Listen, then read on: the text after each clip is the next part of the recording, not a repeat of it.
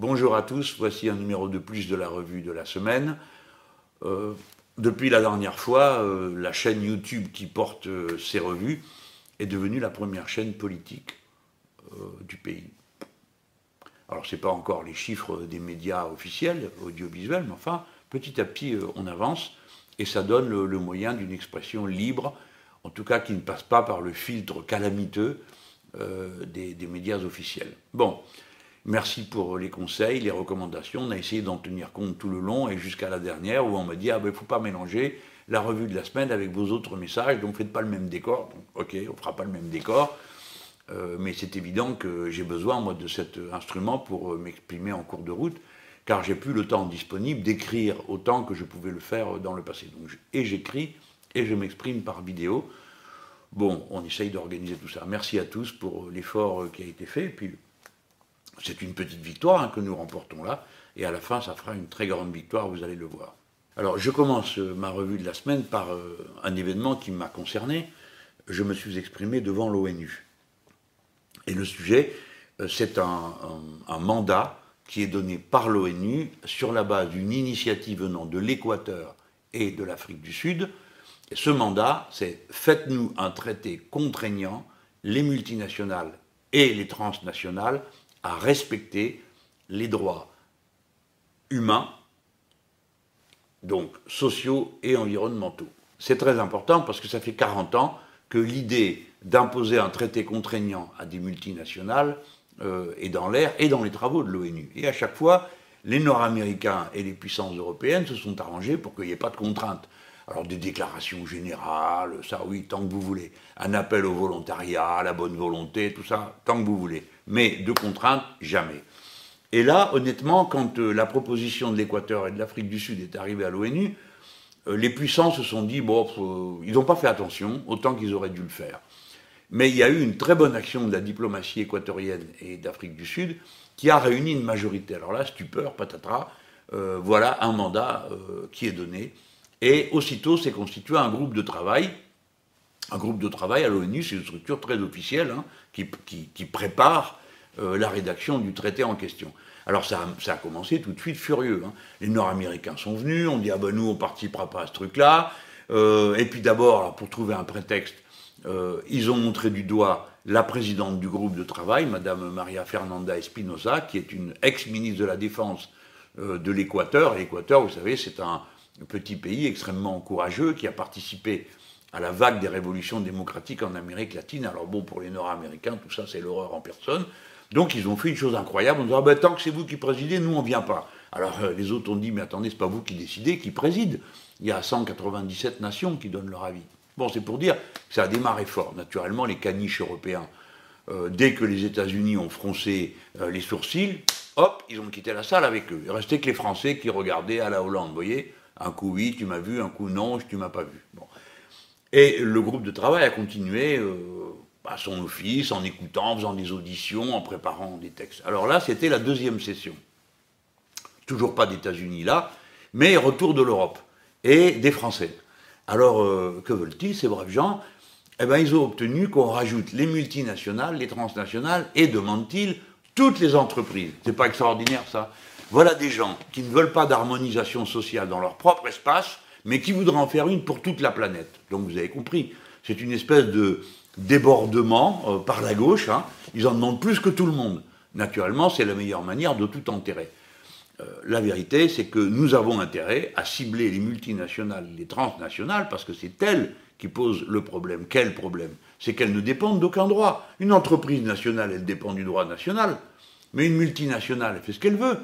Et surtout, depuis une décennie, ou deux d'ailleurs, et même trois, pardon, le temps passe, puisque moi j'en ai parlé la première fois en 1991, hein, je dénonçais ça, les tribunaux privés. Alors quand deux multinationales avaient un problème entre elles, elles n'allaient pas voir un tribunal d'un État quelconque, elles s'étaient créées des tribunaux privés, qui arbitraient entre elles sur la base d'un composé de droit anglo-saxon la plupart du temps.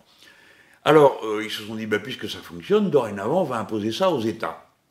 Et les transnationales et les multinationales font des procès aux États devant ces tribunaux privés, sur la base que je vais vous résumer par une anecdote.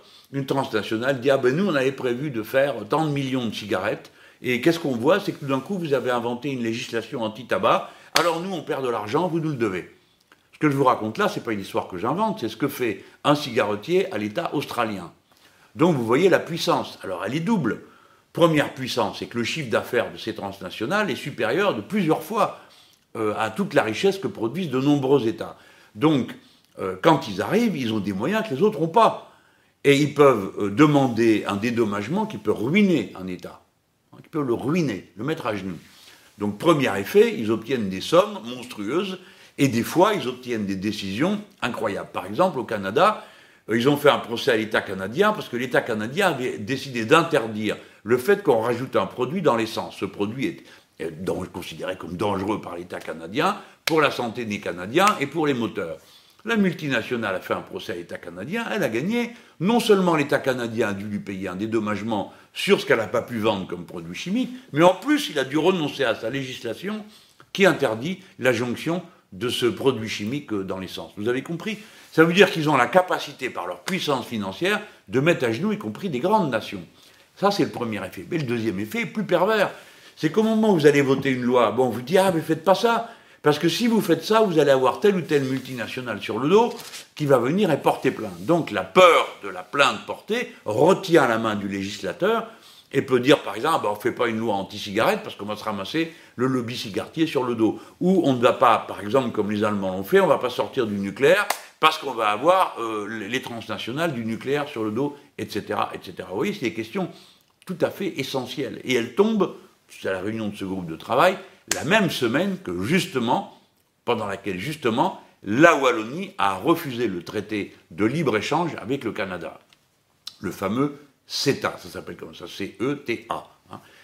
Ce traité de libre-échange, j'ai déjà eu l'occasion d'en parler, parce que je suis allé au Canada une première fois pour faire un peu la tournée des popotes et parler avec tout le monde, pour voir comment eux le voyaient du côté des progressistes, c'est-à-dire des syndicats, des associations de défense de l'environnement, le Parti québécois et les autres formations de la jeunesse et les autres formations politiques de la nouvelle génération, qui, elles, sont toutes opposées au CETA, sauf le Parti indépendantiste, avec un argument qu'avec les sociodémocrates, pour trouver des idées pareilles, nous ont dit « Ah ben nous, on est pour le CETA parce que ça va... » désenclaver l'économie du Québec et l'ouvrir sur le monde. À mon œil, comment est-ce qu'on peut oser se dire indépendantiste et puis la seconde d'après renoncer à son indépendance pour la donner à des tribunaux d'arbitrage? J'y reviens. Le cœur du traité CETA, à part le fait qu'il n'y a pas de garantie environnementale ni sociale sérieuse, mais le cœur, c'est à nouveau ces fameux tribunaux d'arbitrage. Donc les gens les plus conscients sur la planète se rendent compte que accepter l'existence de tels tribunaux, l'inclure dans des traités et donc leur donner un rôle supérieur à toutes les législations nationales, c'est un changement dans l'histoire du monde, parce que c'est la fin de l'histoire de la démocratie. Si vous acceptez que des gens ne participent d'aucune législation, sinon celle qui les arrange, eh bien c'est un recul, comme je l'ai dit à l'ONU, vous regarderez mon discours, je dis c'est un recul de la civilisation humaine, parce que ce qu'on appelle la civilisation humaine, c'est justement de faire des lois qui s'appliquent à une population et à un territoire. Alors, les Wallons ont refusé. Alors, pendant 2 jours, nous étions tous extrêmement enthousiastes. Et c'était doublement enthousiasmant. D'abord parce que ça venait de la Belgique, donc c'est pas un État secondaire. En Europe, c'est les fondateurs de l'Union européenne. En bis, ça venait des Wallons, qui sont quand même occupent une place particulière dans notre affection, nous les Français. Et puis, troisièmement, parce que ça montrait qu'un seul pays pouvait tout bloquer. Donc, sous-entendu, ben pourquoi le nôtre ne le fait pas?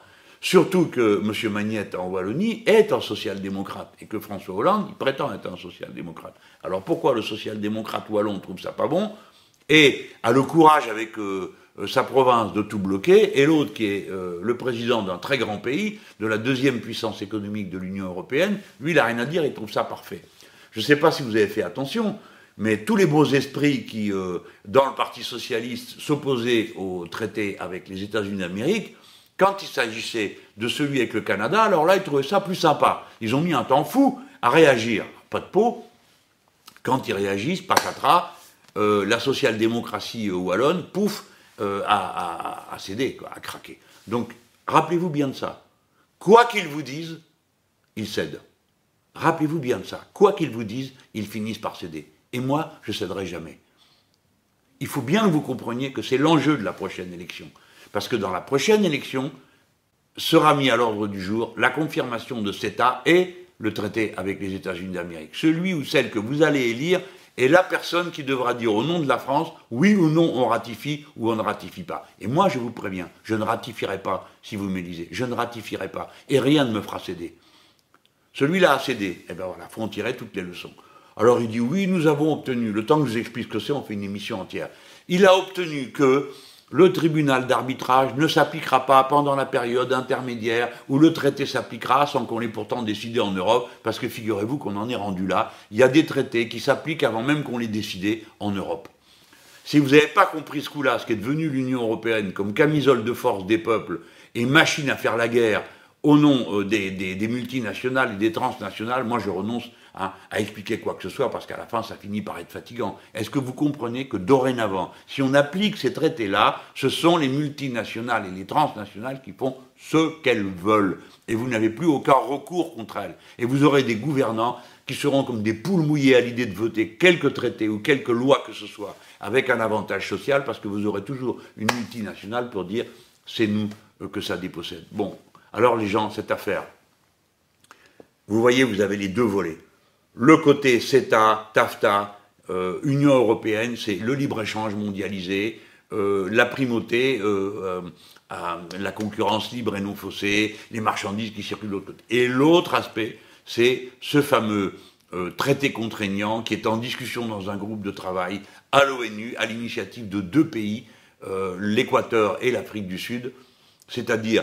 l'Afrique du Sud qui est en état africain, c'est-à-dire qui est à l'endroit où l'histoire de l'humanité a commencé, et de la civilisation, hein, parce que c'est en Afrique que tout ça a commencé, et de l'Amérique du Sud, c'est-à-dire l'endroit où l'univers s'est globalisé par la rencontre, enfin le dernier territoire qui a permis que se rencontrent les deux grands mouvements, l'Asie et l'Europe, au détriment des malheureux qui se trouvaient là, tout le monde s'en souvient. Mais je trouve ça tellement symbolique, tellement fort, tellement parlant, que je voulais à tout prix l'évoquer dans cette revue de la semaine.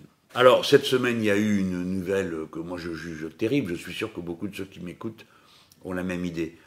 C'est ce rapport qui établit que la moitié du vivant parmi les vertébrés a disparu en moins de 40 ans. C'est-à-dire que, clairement, on a des symptômes, des signaux très forts du fait que nous sommes dans une phase d'extinction d'espèces vivantes majeures. Alors, bon, il faut lire les résumés du rapport pour se rendre compte. Bon, qu'est-ce qui est en cause? Qu'est-ce qui provoque cette grande disparition? La même chose que ce qui provoque des vagues d'épidémies, de cancers et de maladies de toutes sortes. C'est le cycle de l'eau qui est totalement perturbé. L'essentiel de la masse du vivant perdu l'est en milieu d'eau douce. Hein, c'est-à-dire la base du cycle de l'eau. Et pourquoi? Que se passe-t-il? Eh bien, qu'est-ce qui est en cause? D'abord l'agriculture. Je veux bien préciser le modèle agricole actuel. Et dans le modèle agricole actuel, ce qu'il faut bien comprendre, c'est que le cœur du modèle, c'est la production de l'alimentation. Donc c'est bien l'alimentation qui est le point de départ de cette catastrophe. Pas à cause de vous, mais à cause de ce que les autres ont décidé que vous allez manger. Et les conditions dans lesquelles ils produisent ce que vous allez manger.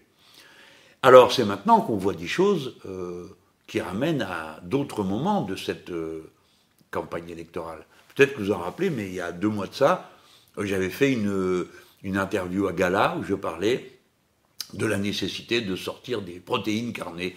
Et bon, j'étais venu avec mon quinoa, là, dire « Ah ben voilà, vaut mieux manger des protéines végétales ». Alors évidemment, me sont tombés sur le dos d'abord... les gens qui ont l'habitude de ridiculiser tout ce qu'ils voient, alors au lieu de regarder ce que je disais, au lieu d'écouter ce que je disais, ils ont ricané sur le fait que je le faisais dans le Gala, et puis après sur le thème, ah ah, Mélenchon, les bobos, le quinoa, blabla, ils n'ont rien écouté du fond de l'affaire. Alors il y a des gens un peu plus malins qui ont dit, ah bah oui, mais si vous mangez du quinoa, alors ça va augmenter le prix du quinoa, donc les pauvres Indiens de l'altiplano, ils ne pourront plus manger de quinoa, blablabla. J'expliquais, bon, on produit du quinoa en France, et on produit aussi du petit épeautre, qui est une variété de plantes qui peut nous aider à nous tirer d'affaire. Donc tout ça, c'est les procès secondaires. Alors maintenant, quand même, on voit ça en face. Alors, vous n'avez pas compris que si vous ne changez pas l'alimentation, et en particulier... Si nous ne sortons pas des protéines carnées, eh bien nous sommes condamnés à tout détruire autour de nous. Tout détruire. Voilà ce qui est en cause. C'est pas que j'aille le dire dans le gala, ni non plus que, comme on me dit stupidement, vous cherchez à prendre la part de marché des écolos. Mais heureusement que tout le monde doit être écolo. Et la part de marché des écolos, j'aime vous dire, ça ne fait pas grand-chose. C'est pas le sujet aujourd'hui. Il faut que tout le monde devienne écologiste, c'est-à-dire comprenne l'importance de cette question. C'est pas devenu une question au milieu du programme, c'est une question qui doit être centrale. Si nous ne faisons rien, l'écosystème va être détruit. Vous avez compris ça, les gens? Va être détruit là, sous vos yeux, dans les années qui viennent, alors même que ça serait si facile de bifurquer. Je vais encore balayer un argument, parce que moi, on m'a saoulé avec ça. On m'a dit, ah oui, mais si tu dis ça, alors qu'est-ce qu'on fait du fait que les prairies, j'en suis d'accord, qui sont destinées à l'élevage, occupent une très grande partie des terres agricoles? Eh bien parfait, j'ai jamais dit qu'il fallait arrêter de manger de la viande, si on pouvait, on le ferait, mais je dis simplement qu'il faut s'y prendre autrement, et qu'il faut arrêter d'en produire des quantités pareilles d'aussi mauvaise qualité, parce que l'essentiel de la viande qui est mise en circulation, c'est pas la viande de l'élevage de qualité, c'est la viande qui résulte des pauvres bêtes qu'on a auparavant surexploitées dans les fermes des 1000 vaches, et toutes ces malheureuses créatures qui ont été maltraitées, comme on le sait, et donc quand elles arrivent en fin de cycle, hop, on vend leur viande. Donc c'est bien toute la chaîne de la production qu'il faut changer. Puis ni vous ni moi on a demandé, hein, à ce qu'il y ait des élevages pareils. On n'a jamais demandé ça. On n'a jamais demandé que nous arrive du lait bourré d'antibiotiques. On n'a jamais demandé qu'on maltraite les animaux comme ça. Donc nous avons le droit, en tant que citoyens, de dire nous voulons une autre agriculture. On a d'autant plus le droit de le dire qu'il faut voir la catastrophe dans laquelle nous sommes en train d'entrer à cause de ce genre de méthode. Alors, vraiment, pour mettre le coup de grâce, j'ai été intéressé à lire à la fin du rapport. Hein, et à la fin du rapport, je lis quelque chose qui est du pur mélenchonisme, si j'en crois ceux qui se sont moqués de moi. Voilà ce que dit Arnaud Gauffier, qui est l'homme qui s'occupe de l'agriculture au Fonds mondial. Si tout le monde réduisait d'une demi-portion par jour sa consommation de protéines animales, et ne me dites pas que tout le monde n'en mange pas, je le sais, tout en augmentant sa consommation de légumineuses et de céréales, d'où l'importance de développer l'agriculture vivrière, nous pourrions baisser de 25% les émissions de gaz à effet de serre liées à l'alimentation. Voilà, c'est compris ? Donc, ce que nous expliquons dans le programme L'Avenir en commun et le petit livret sur une agriculture écologique et paysanne, hein, que vous allez voir, eh ben, ce ne sont pas des délires, comme on dit de manière un peu méprisante, des délires de bobos. Ce sont des questions qui sont liées à la survie de l'humanité et qui nous permettent de mettre en route une logique économique et une logique productive, écologiquement responsable, qui crée de l'emploi et qui abaisse le niveau des prédations sur la nature. Qu'est-ce qu'on peut demander de mieux? Qu'est-ce que vous voulez de mieux que ça? Quelque chose qui demande du soin, du travail, et produit une alimentation de qualité. Moi, je voulais vous dire ça parce que je trouve qu'il faut que la question de la protection de l'écosystème devienne centrale dans la prochaine élection dans notre pays. Il le faut parce que nous sommes un grand pays, une grande économie. Alors, je ne dis pas ça pour faire du chauvinisme, mais c'est pour dire que quand on est très grand et très puissant, eh ben on a de très grandes responsabilités. Et donc les Français peuvent passer au tournant écologique, ils peuvent le faire, à condition évidemment d'être capable de planifier, d'organiser. Je vois qu'on me reproche la planification, comme si je voulais que l'État se mêle de tout, je vous en prie, pas de caricature. La planification, ça veut dire rapprocher les différents secteurs pour avoir une activité coordonnée. La formation avec la production avec les machines qu'on invente et les process de production. C'est ça que ça veut dire la planification. Ceux qui ne planifient pas n'arriveront à rien. Donc moi je propose qu'on planifie cette transition. Et maintenant je suis renforcé dans mon idée parce que je viens de lire une autre étude qui a aussi été rendue publique, qui vient d'une université nord-américaine, je crois. Et alors, il dit que les Français pourraient passer à 100% de renouvelables d'ici à 2050. Alors 2050, peut-être que j'y serai plus, hein, c'est pas sûr. Mais 2050, en tout cas, je sais que si on ne commence pas maintenant, on commencera jamais. De même que pour sortir du nucléaire, il y en a pour 20 ou 25 ans, mais chaque fois que vous retardez le moment où vous prenez la décision, ben vous rallongez le délai. Par conséquent, c'est maintenant qu'il faut le faire. Pas dans 100 ans, maintenant. Et voilà, 2017 arrive, on a des bulletins de vote pour le faire.